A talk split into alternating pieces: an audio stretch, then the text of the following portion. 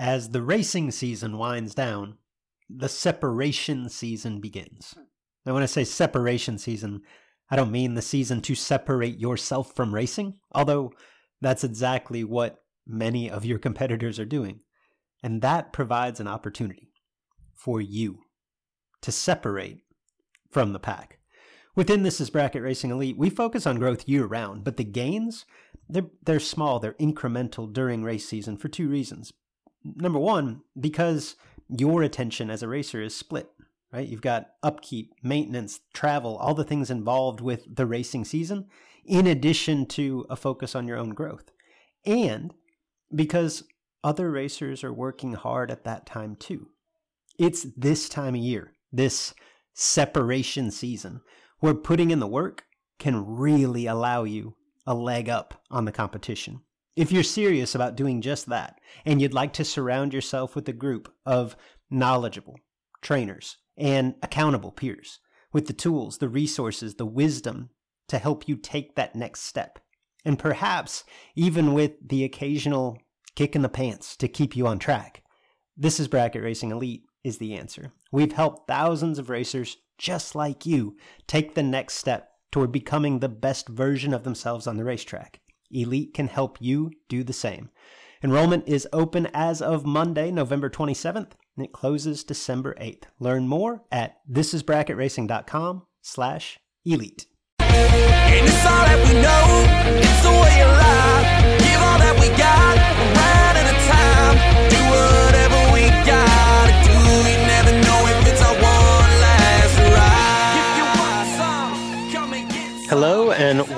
To, or welcome back to, the Sportsman Drag Racing Podcast with Luke and Jed.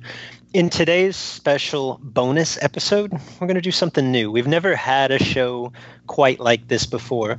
Now, this episode is in addition to our regularly scheduled programming, so to speak, um, our regular shows, which, as you loyal listeners know, typically drop Wednesday at noon Central Time.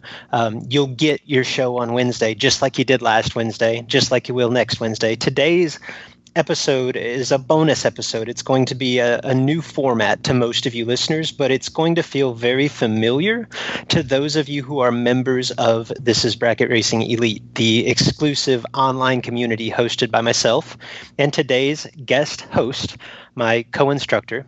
Kevin Brannon. Within This is Bracket Racing Elite, KB and I host regular live chats in which we field various questions and or topics from our members and give our best ex- explanations, um, sharing our experience, our knowledge in an effort to lead members in a positive direction. Many of our members say that it's their favorite feature of This is Bracket Racing Elite. So today's plan is essentially a public version of that live chat format that we're going to share with all of you guys. So, without further ado, I want to welcome the man, the, li- the myth, the legend, my uh, my co-instructor within this is Bracket Racing Elite, Kevin Brannon. What's happening, KB? Oh, not much, buddy. Uh, appreciate you letting me join in here.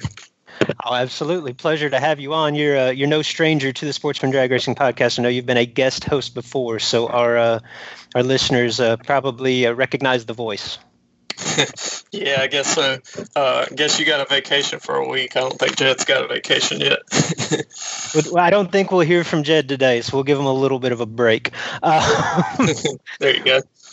so, what we're going to try to accomplish today on uh, this bonus episode of the Sportsman Drag Racing podcast, uh, first and foremost, we hope that you all leave here, you know, this this podcast, just a little bit better racer, maybe a little bit different perspective, maybe thinking about things that you haven't thought about necessarily before.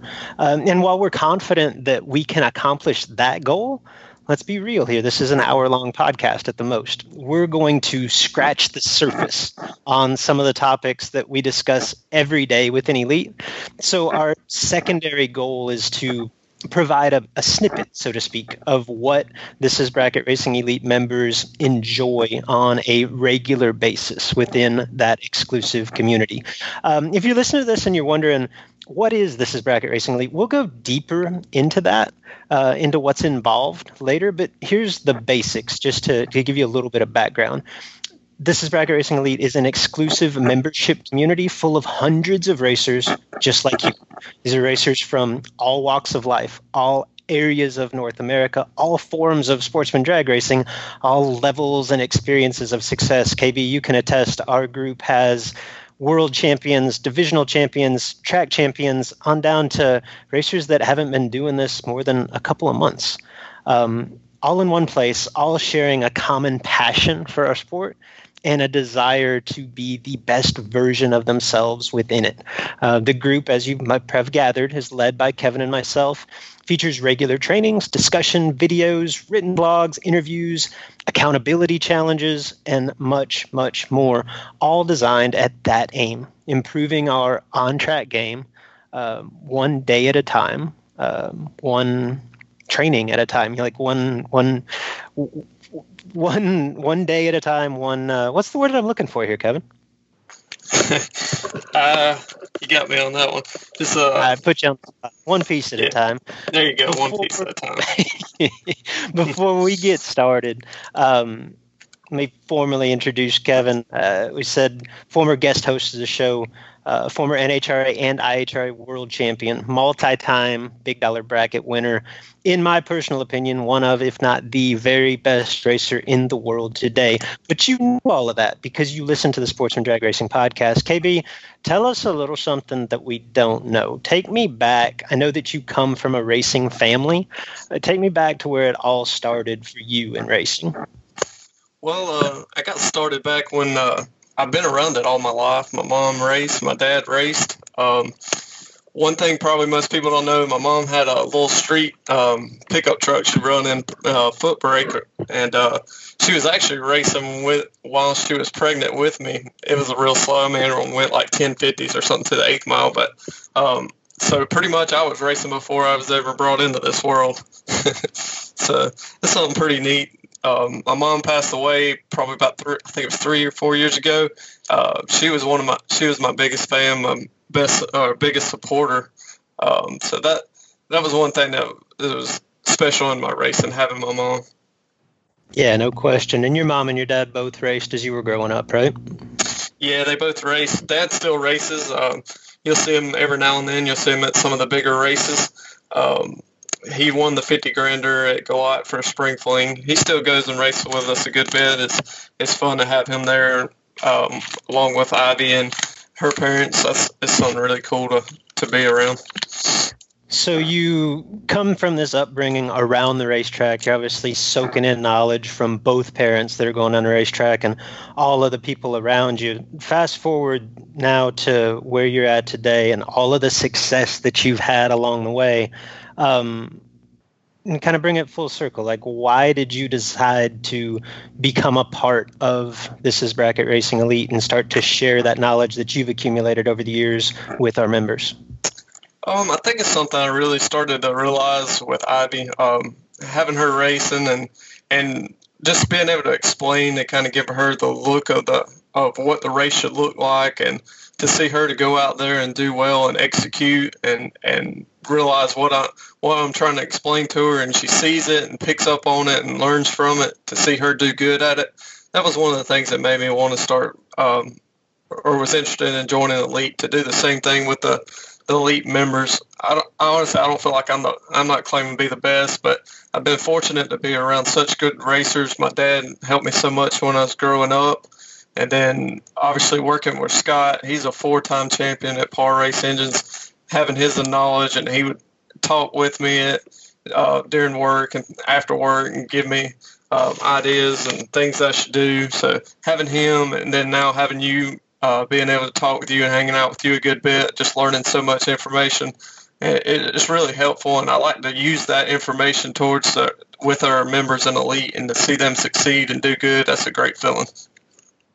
Yeah, I think, and I hope that this resonates to people listening. Like what sticks out to me about you, KB, and I don't mean to blow smoke like on a podcast, but just when you talk, it just feels genuine. Like it feels like you're you're trying to help people in the same way and talking to them the same way that you would want a uh, I don't know if mentor is the right word, but you know, same way that you would want someone that you're looking up to talk to you. Um, and and I, I just think it resonates in everything that you do. So our paths are similar, I think, in a lot of ways because um, like if both my parents didn't race, my mom is still honestly afraid to watch me go down the racetrack, much less take the wheel herself. And you know, I've been doing this for 20 years.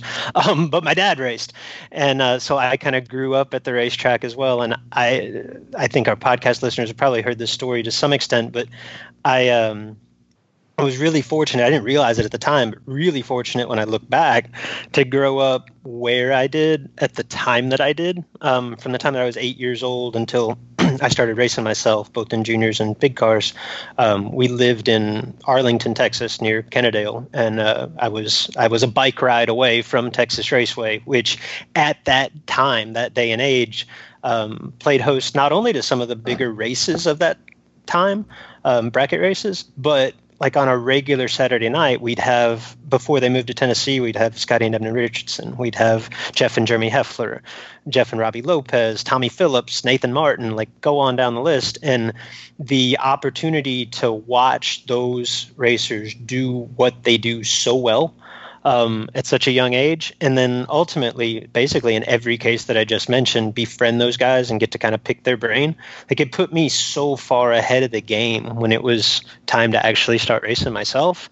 And then same thing like you had just talked about, like fast forward to founding this is bracketracing.com and ultimately starting this is bracket racing elite. It's kind of like it comes full circle and gives provides this you unique opportunity to share a lot of that knowledge that was shared with me. And then, of course, all of the stuff that I've picked up along the way in 20 years of living it. Um, with people and racers that are just as passionate about the sport as I was, what, 25 years ago and still am today. So that's uh, the cool part of this is bracket racing elite, I think, for both of us. Um, KB, before we get to the nitty gritty, and I know that we've extended this um, introduction probably longer than you wanted to, um, but the reason that you're listening is to hear us talk about some of the topics that you listeners have presented. Um, but before we do, just a few quick words about This is Bracket Racing Elite from one of our many satisfied members. Um, this uh, These words come from Jim Feaster. He's an elite member racer from Ohio. I initially chose Elite because I needed a change in my racing program. Luke and Kevin's tutorials provide the guidance I needed to make the immediate changes necessary for me to feel competitive in the world of big buck bracket racing. Elite has helped me identify the gaps in how I was approaching and executing each round of competition and put a plan in place to address said gaps. Also, the sense of community and accountability keep me focused on racing throughout the work week. As a personal evaluation, I feel now I'm in the 60th percentile as a competitive bracket racer I want to be in the 95th percentile. That's what keeps me coming back month after month to Elite. As I identify the next improvement opportunity, Luke and Kevin are there to provide their input, guidance, and feedback to address the issue. To me, Elite is one of the best investments I've made in my racing program to date. Uh, we asked for this um, both on the podcast uh, a few weeks back and uh, within This is Bracket Racing Elite. We asked for questions for topics that you guys would like to see us um, address here on the podcast, and you responded. We actually had to take our favorites. We had we had overwhelming response. Um, we've got some great topics to cover today. Uh, without further ado, KB, I think I'll just jump right into this. Um, our first question how can I determine whether or not my torque converter is too tight or too loose? Um, more of a technical question, which um, I, this, which is always a little bit tricky, I think, to get into because I don't think of myself as like the most mechanically minded person in the world, but um, done it hands on for a lot of years. So this is the best way that I can come to explain this because I don't think that torque converters specifically are the black art that a lot of racers make them out to be. Um, I'll take this as simply this is the most simple explanation that I can give. When fluid gets hot, obviously you have like a, a breakdown in viscosity. So think of it in terms of your um, engine. Like most of us fire up a race motor uh, first thing in the morning, it doesn't have heat in it, and it's got 80, 90 pounds of oil pressure at idle and then you warm it up and you make a run and you're coming back from a run when everything's hot. And that same motor with the same oil in it has like 20 25 pounds of oil pressure at idle right? As the fluid gets hot in this case oil it thins down. Uh, transmission fluid does the same thing except when transmission fluid thins down and maybe it's i don't know if it's necessarily the fluid exp- um, thinning so much or the metal expanding so much in the in the converter but regardless the cause as it gets hotter the converter stall goes up like the converter loosens up um, from a cold run to a hot run or a hot lap situation and that's something that we've thought in the past uh, but now you can verify it. Like it's backed up with data acquisition. But data isn't really even necessary to determine this. Like any combination you have, uh, if you make the first run of the day and then a back to back run, the converter is going to get a little bit looser with heat. So, what that means now, that's t- not typically monumental, but let's say that you've got the converter behind your motor stalls to 6,000 RPM when it's cold and you make a run and come right back and make another one, it's not going to stall 6,500 on the second run, but it's going to go up some. Like it's probably going to stall 6,080. Maybe it'll tickle 6,100, something like that. So on some combinations and some motors, depending on uh, how loose or tight that converter is, that may not make a huge difference. But if the converter in your application is a little bit on the tight side to begin with, and let's let's say that it's got your motor operating in a range a little bit below its peak efficiency right? Let's say if you're looking at a dyno sheet this would be fairly easy to tell. Like say that your um, engine makes peak horsepower and, and, and its torque window is somewhere between say 6500 rpm and 7200 rpm but your converter only flashes to 6000 well when it heats up and it loosens up to let's just say 6100 for the sake of simple um, discussion you're getting closer to that power and torque band of the motor right? So almost inevitably the motor is going to be happier it's going to be closer to that peak efficiency it's going to perform better you're going to pick up et that's a telltale sign to me that the converter is a little bit too tight. So if every time that you go to the racetrack the first run is your slowest run and then because you can't duplicate the heat of a run, like I don't really care what your warm up process is. When you come back for the second run, if you always pick up 200s, your converter's probably a little bit too tight. And with heat, it loosens up closer to that desired range. Now, uh, the opposite is also true. Like typically, a looser converter is more forgiving because it's rare that motors just fall off a cliff at a certain RPM range. Like they tend to stabilize up in the high RPM range. So, um, but if your specific combination is sensitive to that, and you've got a converter that's on the loose side of that same, you know, peak performance window, let's say that your motor makes the most power and torque in a range in a tighter range let's say it's from 6300 to 6800 and your converter flashes to 6700.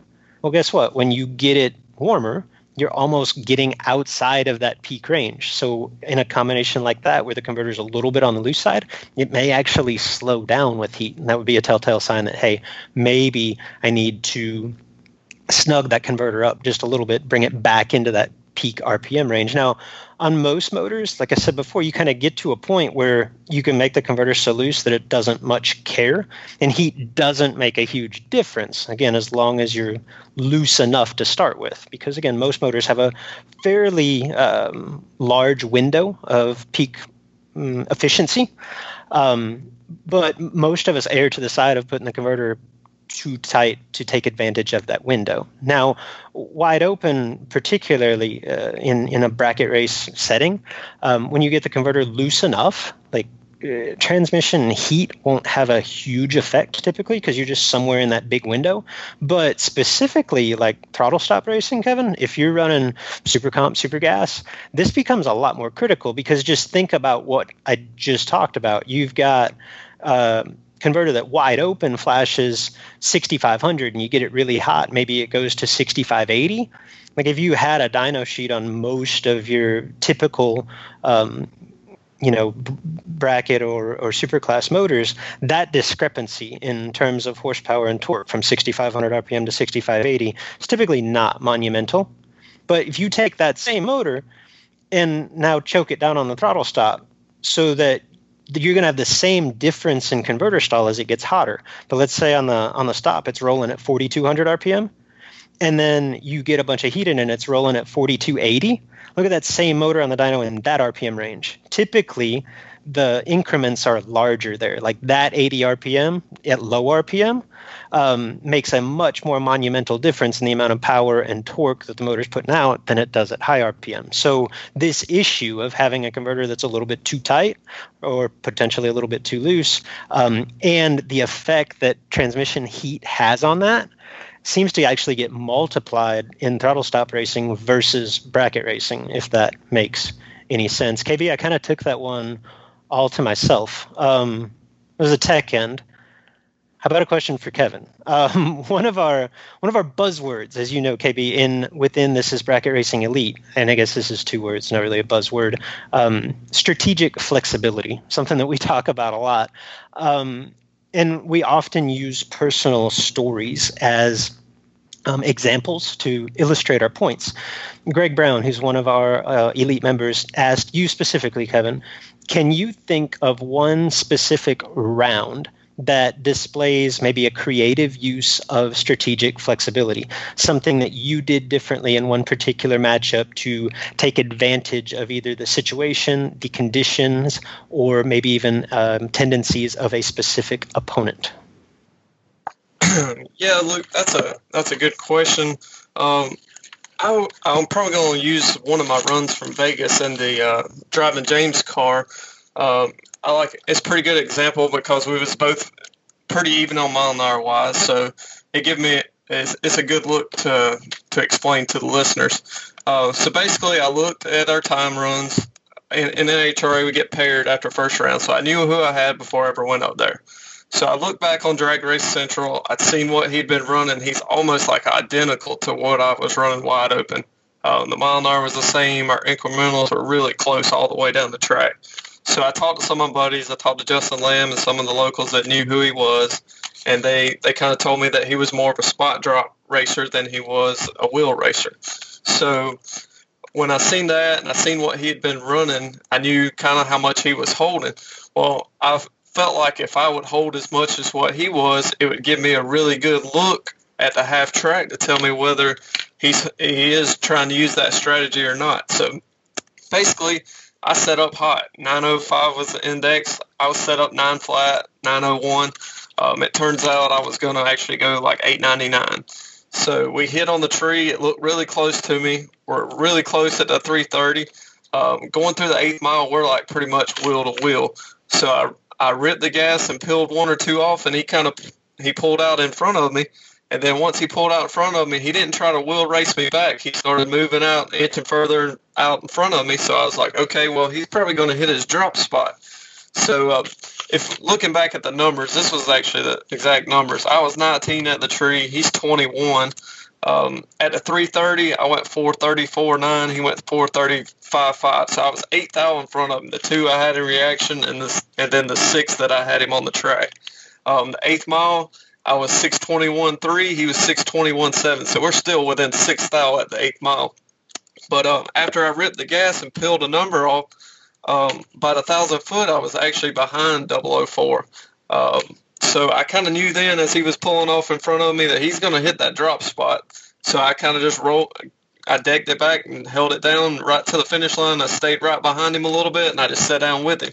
Uh, my wind light comes on, I'm dead on, he's under. Um, so pretty much it gave me that look. But the reason that I do that is if I'm dialed honest right there, I'm going to be, if I'm trying to go 905, I'm like 500s behind him at the eighth mile. So that track position really is is big in super comp, being able to to show show the other racer that you're there, and then and he's he's starting to wonder.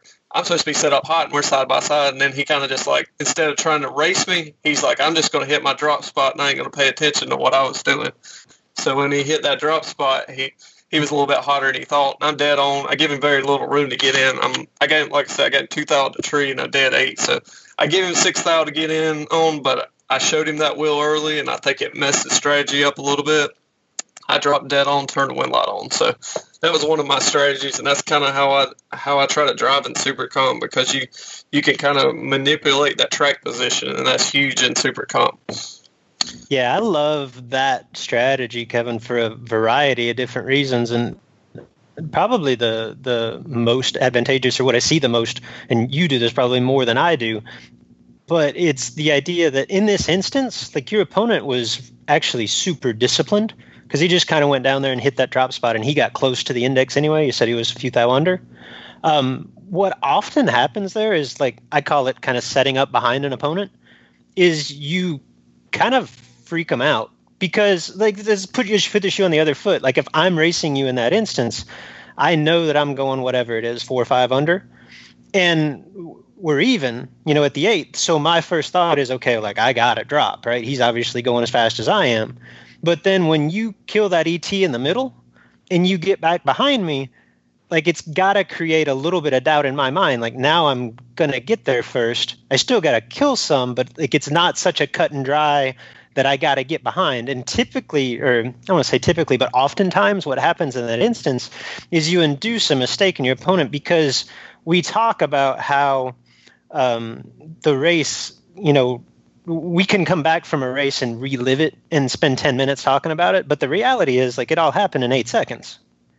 And anytime that you can create that shadow of doubt for your opponent, like that that moment where you there's indecision and they have to make a, a decision, I think that plays into your advantage. And that's what you did here. Like your opponent had to be at least momentarily confused. And oftentimes, like I said, he, had a lot of discipline to actually get close here.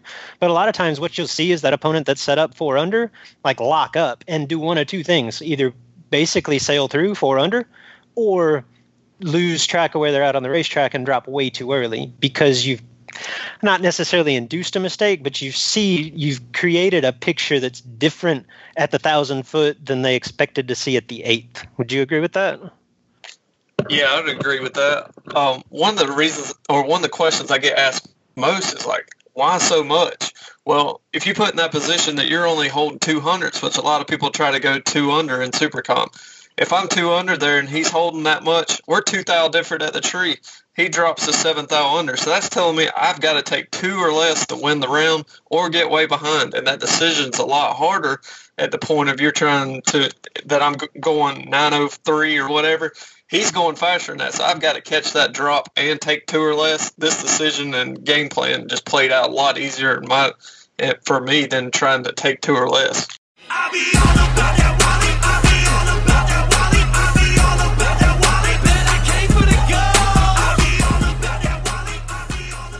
Our next question comes from a podcast listener via email. I'll keep it anonymous.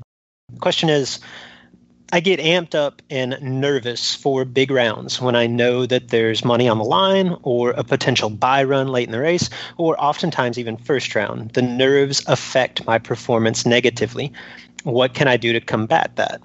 Um, first off, let me say this um, you're not alone by any stretch of the imagination, and particularly with the nerves for first round. Like there is, uh, I, I think most of us would agree that regardless of the stakes in the scenario, like first round is the hardest round, particularly when there's not a buyback around. Like the the the first round that there's not a buyback is is typically the one that provides the most anxiety.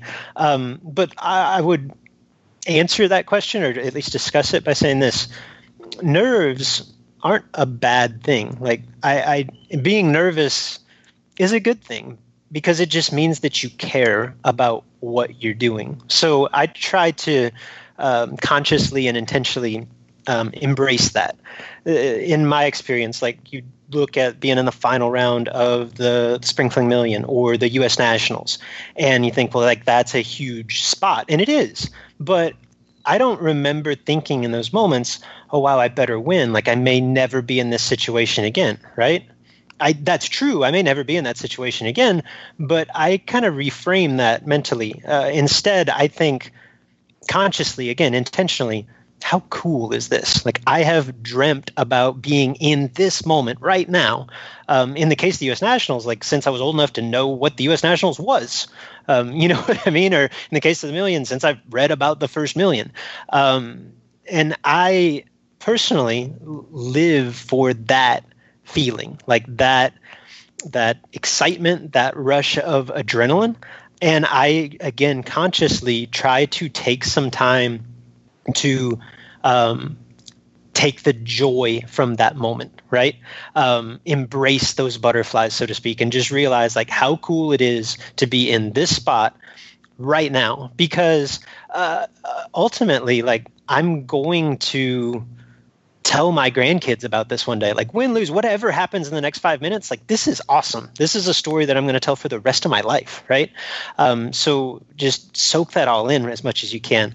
We tend to think that um, confidence comes exclusively from experience. And uh, let's let's be completely honest confidence can come from experience but not all experienced racers are confident and not all confident racers are experienced. Like it's flawed logic. If winning was the only way to build confidence, then no one would ever win for the first time. And there are people that win for the first time every Saturday night all across our country, right? So, how do we build confidence when we're not winning. We're, well when we haven't won or specifically like we we know how to get there. We've won in the past but it's not coming together for us right now.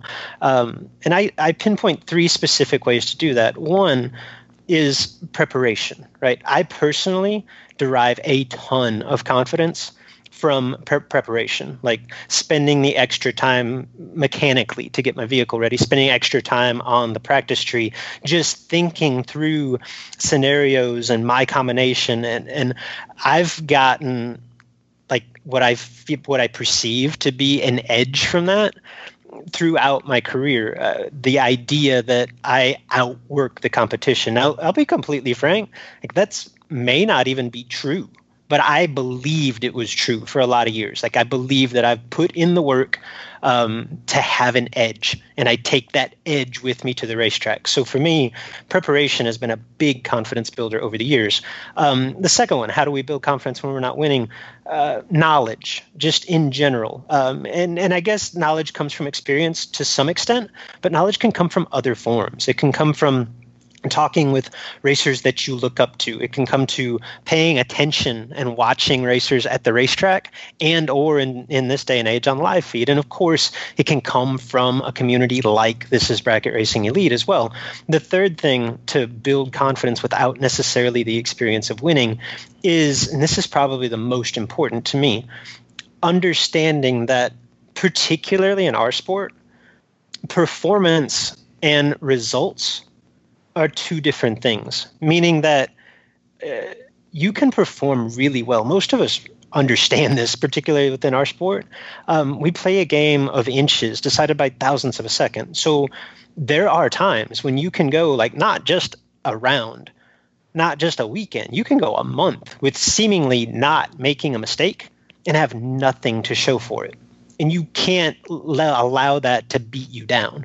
On the flip side, you also have to have the perspective that to realize that when you're rolling, like you're not unbeatable. Like you're just getting away with the mistakes. You know what I mean? And be able to learn from those as well. It, it does go both ways, but I think that ability to separate performance and results um, allows us not only to build confidence in some ways, but to keep from going down that downward confidence spiral that I think, if we're honest with ourselves, most of us have gone down at, least at some point in our careers.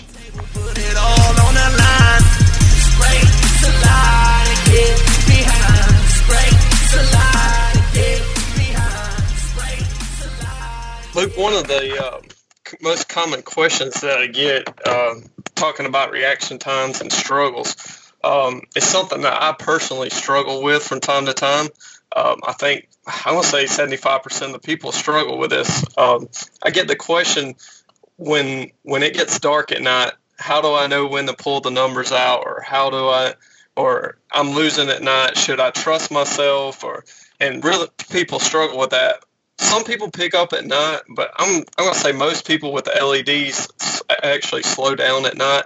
Um, that's something that I've I've caught myself with, but being able to realize that, I think it really comes back to to some of the trainings we do in elite, having that weekly practice exercise and hitting the practice tree and, and building that confidence to know that I'm hitting the tree well, that I have to trust myself like early in the morning is normally my best hit, and then it kind of slow down. Or I, I normally say somewhat pretty close during the day.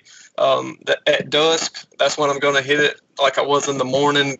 I, I'm liable to catch it a little bit better. So, but for most part during the day, I stay pretty close. But at nighttime, I struggle. I'll lose ten, um, sometimes fifteen at night. But I know kind of leading up to that that when it gets dark that I have to trust myself. And then if I go out there and pull a couple thou out and I'm 12 at the tree then I know I need to pull a couple more out. And then I come back and I'm 8 or whatever. As long as it, as my numbers are adding up I have to trust myself. I have to know that I'm hitting the tree well. Um, it's it's hard to pull 10 or 15 out at night knowing that sets you up red from where you was earlier in the day. But um, that confidence in that and hitting the practice tree daily and knowing that you're you're doing what's right that's where you really got to work on and trust it. Um, i think a lot of times on these multi-day races when when you're running three or four days and you've been racing all night i think you lose reaction time throughout the weekend also. So just knowing that you have to trust yourself is is something that you build off of that confidence of hitting the practice tree. Um, you, what do you think about that, Luke? I know sometimes I've talked to you about it, and you've said you thought you maybe pick up a little bit towards night, but I know when you hit the practice tree, you feel more comfortable, and and you're you can tell your spreads are definitely a lot closer. Yeah, no question. I mean, we live this at the million, and to answer your question, Kevin, like my typical, um, you know, personally, and, and this is this is pretty individual. Like I think this is different for everybody. There's like a lot of people that just consistently lose at night, no matter where the sit or what the situation is. Uh, for most of my career, I on LEDs, I've similar to what you said, like been relatively consistent throughout the day, and usually my daytime number and nighttime number uh, correspond pretty closely. Like usually, I don't have to pull any delay at night. I have to add some at dusk or at, at dawn if you're racing in a in a super shaded condition at any point during the day. Um, but in reference to exactly what you're talking about, like we part together at the million dollar race this year, and it was whatever Friday night. I went a couple rounds almost in spite of myself when the sun went down. I think I was like 18, 21 back to back. There might have even been a third one in there where I was 22 and, and again got away with it. And I remember telling you, like, I don't understand what I'm doing. Like, I don't normally lose at night. Why? Uh, I, I, I don't know whether to pull it out or not. And you basically just looked at me and said the same thing that you just said. Like, you hit the practice tree how many times a week? Like, you've hit the tree three times now. You would know if you missed it.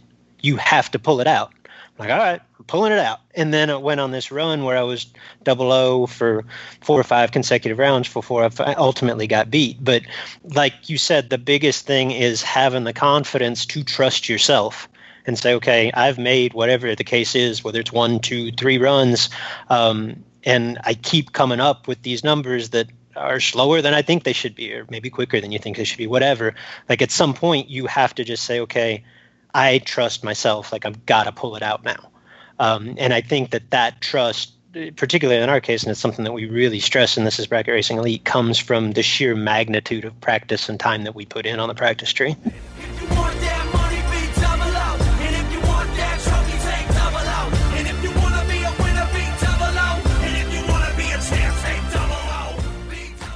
Right, Kevin, I'm so glad that this question came across because if there is one question that I get asked more than any, it's probably this one. Um, another email submission. I'll keep the name anonymous. Uh, Luke, I have a dream of racing for a living. How can I get there? KB, I could talk about this for days. Um, I have lived this. Um, we've sp- actually dedicated several trainings to this within This is Bracket Racing Elite, but I'm going to digress here. Um, I'm going to leave this one to you, Kevin. You are living it right now. Um, dream of racing for a living. How do they get there? What advice can you provide? Oh, this is a this is a good question. Like you said, we get asked this a lot. Um, the I want to tell you some of my or what I've went through and some of the things that that I've talked to people that like yourself and others that have done this for a living and got their advice on it if you want to race for a living, some of the the biggest important part is you got to surround yourself with good people and good companies. Um, to have it's you just can't do it going in alone. You have to build that relationship up, and that's something that I fought for a long time. And and honestly, before I won the world championships and stuff, people knew me as a bracket racer. But to win on that stage in NHRA um, with with just a few people helping me there, um, that really put me on the stage. I'm just being honest. I know that sounds like a bad thing when somebody asks you, like, "Oh, you got to win first. Well, in this business, that's kind of what you got to do. You got to go out there and work hard, and you got to show people that you're a good racer and that you can do it. Um, one of the other things is it's this is one of my biggest keys. I think people have to respect you and they have to trust you. You have to have a good name. You have to do what you say you're going to do, and, and you have to live that. Um, people, they if you tell a company or you tell just a random race or something that you're going to do, you better do it because that that word and your name is a lot of it going around. Um, another thing is you got to have minimum bills. Um, I was fortunate enough to have my truck paid for and and race cars are paid for, and I obviously got Buddy and Renee and Ivy that help a ton. Um, but the minimum bills, if you don't have a bunch of bills other than my house payment, I don't have no big credit cards. I don't have no big debt like that. I don't think you can go into this in debt. Um, you got to have a kind of a good cushion. Also, I recommend if you're going to do it, have a good bit of money saved up just in case because um, at any time you can blow a motor or or have some kind of failure on your rig trying to get there. So to have a little bit of a cushion, I wouldn't go in broke.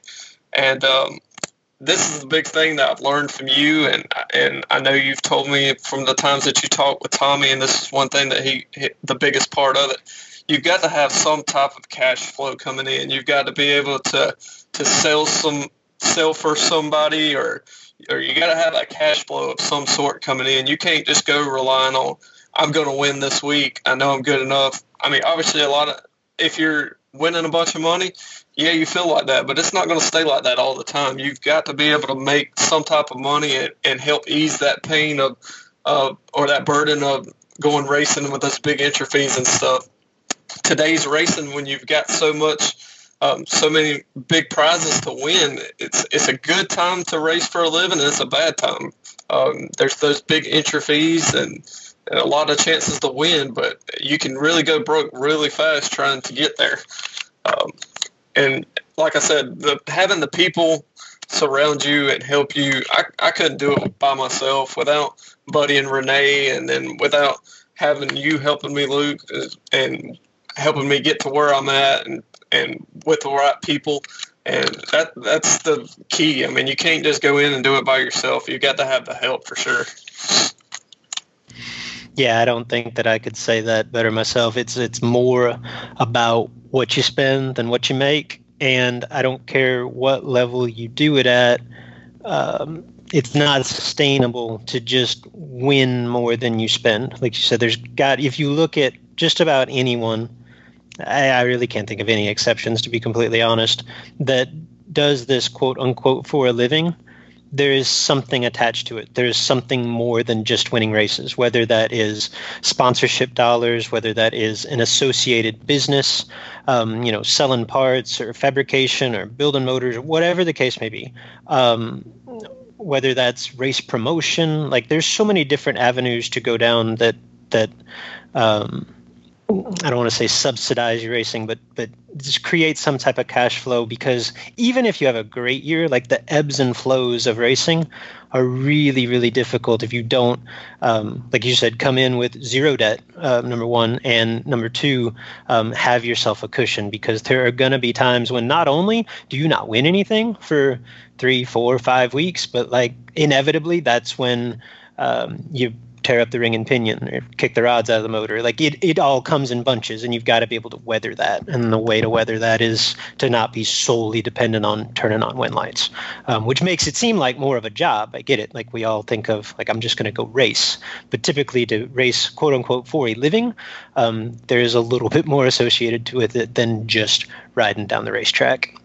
KB. Um, let's wrap this thing up here with a little bit more information on this is bracket racing elite. If you the listener are feeling uh, you're tired of feeling like a failure in racing like you want to improve you want to eliminate those mistakes but there are things standing in your way maybe I don't know, maybe you haven't been racing for long, like you lack experience. Maybe you don't have a huge racing budget, or uh, you don't have great equipment, like your car isn't consistent. The bottom line is you're not living up to your own expectations.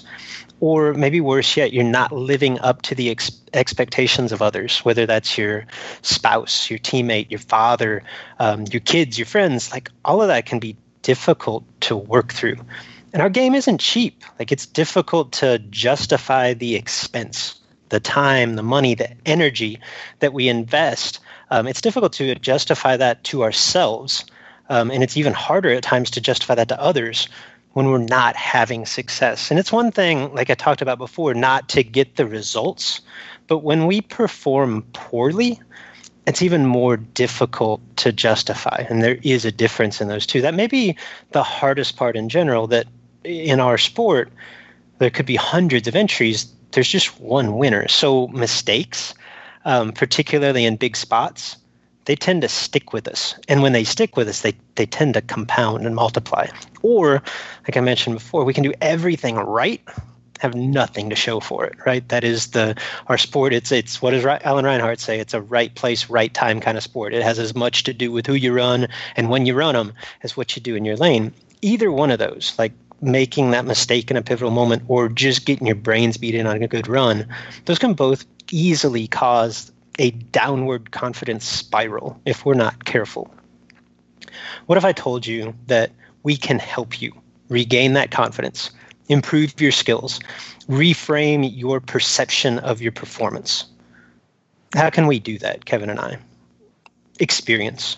Like we've lived it right? From the highest of highs, national championships, million dollar race wins, to the despondent lows that our sport can offer. Like we've all been there, scraping pennies together to get to the racetrack, only to just get our brains beat in all weekend. Uh, Kevin and I each, we know how that feels. We know it feels to struggle, to question that effort, money, time invested to lose confidence. We've been there. And we teach people just like you, thousands over the last decade, hundreds right now within This is Bracket Racing Elite. Speaking of This is Bracket Racing Elite, what's included when you sign up and become a member of our exclusive membership community? For one thing, you get access to our comprehensive online library, 250 plus trainings on just about every um, aspect of sportsman drag racing that you could possibly imagine. You get community um, within our exclusive Facebook community. That's This is Bracket Racing Elite. 250 plus racers sharing similar goals, experiencing similar roadblocks in the pursuit of those goals.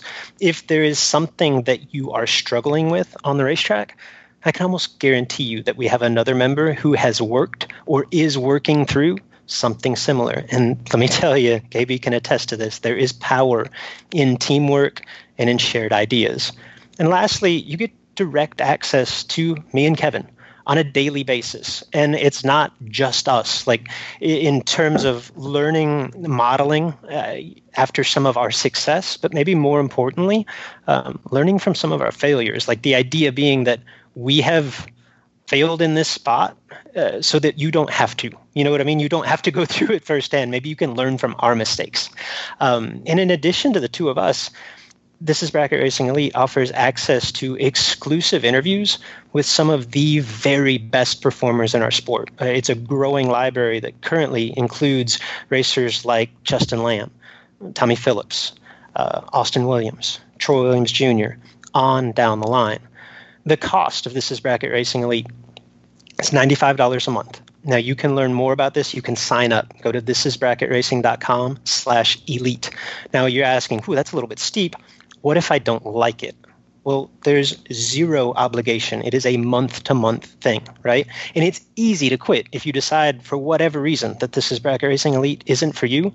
All of our billing is through PayPal. So if it makes you uncomfortable to email me or Kevin or call us and say, hey, look, I, I need to opt out of Elite, you don't even have to let us know. You just go on PayPal, turn off that automatic subscription, and it's done. Now, there's no reason not to email us. You can do that too. We can cancel it on our end. It's simple. That's what you can do if it's not everything that you dreamed of, but it will be. You will like it. Don't take our word for it. Listen to what another one of our members has to say about This is Bracket Racing Elite.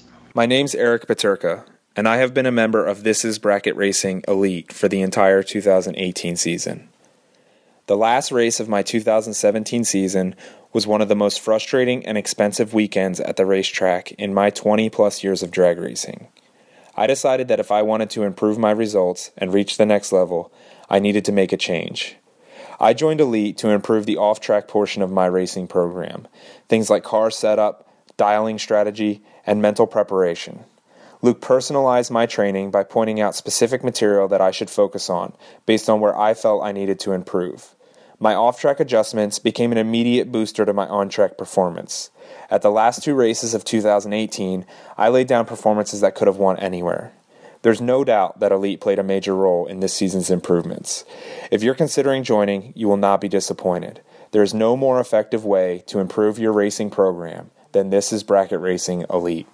All right, guys. I hope that you have benefited from this podcast in some form. No shout outs this week, sorry. Or this special episode. There'll be shout outs at some point.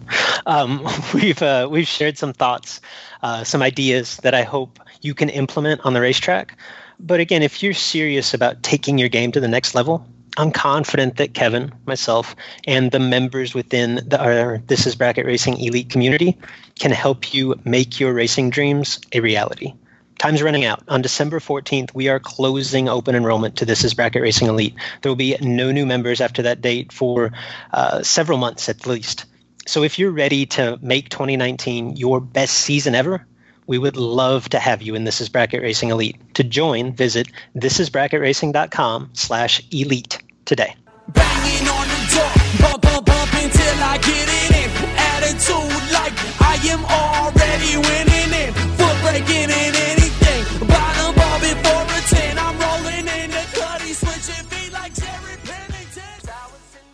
Enrollment in This is Bracket Racing Elite is now open. You've heard me discuss, or at least reference, This is Bracket Racing Elite. It is the premier offering of our website, thisisbracketracing.com. Elite is a membership community designed specifically to help you get from where you are today as a racer to who you want to be as a racer led by knowledgeable professionals. Justin Lamb and myself are longtime instructors, and we bring in a host of guests, racers that you know, racers that you respect, led by knowledgeable instructors and surrounded by supportive peers that are ultimately striving for the same goal in their own unique way. The truth is, at each event, there are a hundred plus entries, there's one winner. At the end of each season, there's one champion that feeling, not so much the money, not so much the trophy, that feeling of achievement, that sense of accomplishment, that tip of the cap from your peers. That's why we do this. You can dream of that feeling all you want, or you can take action, take steps toward becoming that racer. If you're ready to take the first step, this is Bracket Racing Elite is for you. Enrollment is open now for a limited time. Learn more at thisisbracketracing.com slash elite before we close the doors again on December the 8th.